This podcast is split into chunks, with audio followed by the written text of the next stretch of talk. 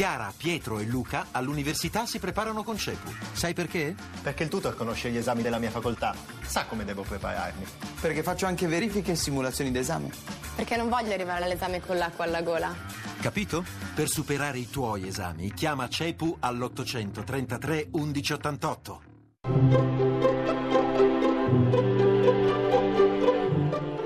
Il pensiero del giorno. In studio Gianni Gennari, teologo e giornalista.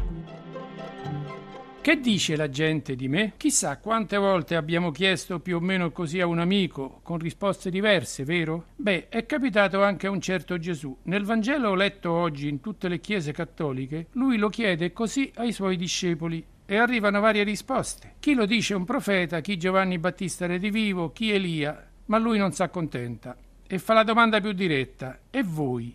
Chi dite che io sia? Sappiamo dal testo che a rispondere fu Pietro e che da lì, in certo modo, ha avuto inizio la Chiesa stessa. Ma qui ed ora, così presto, in questo mattino, è come se la domanda la ponesse a me e anche a te che per caso o per scelta mi ascolti. Dunque, chi dici che sia questo Gesù, la cui storia ha cambiato persino il calendario di tutti e la vita di tanti uomini e donne per duemila anni? E lui, chi crede di essere? Questa la so, la sappiamo, perché ha approvato la risposta di San Pietro, tu sei il Cristo. E già, di lui dicono che è morto, sì, e in croce, il supplizio degli ultimi di allora, e poi dicono che è risorto, e non basta. Dicono che nella sua morte e resurrezione trovano, o possono trovare, senso ultimo, la vita e la morte di tutti gli uomini e di tutti i tempi. Pare enorme, e lo è davvero. La domanda è fondamentale, eccola, qui e adesso. Chi è Gesù Cristo? Per me e per te, lo è anche la risposta forse. Buona domenica.